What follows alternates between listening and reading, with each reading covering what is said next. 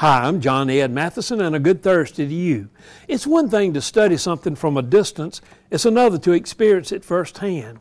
Casa Grande High School in Petaluma, California has some students who have rescued over 4,000 endangered salmon from the state's drought. An on campus fish hatchery at the school allows students to raise different fish. Usually they raise steelhead trout. Recently, when the conditions at Lake Sonoma worsened, wildlife officials moved some of the coho salmon from the lake into the tanks at the school. Students now have a chance to get hands on experience in conservation. That's something of a relief after a year and a half of distance learning.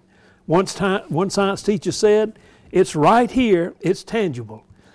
Don't just do your studying from a distance, but apply what you learn in specific situations.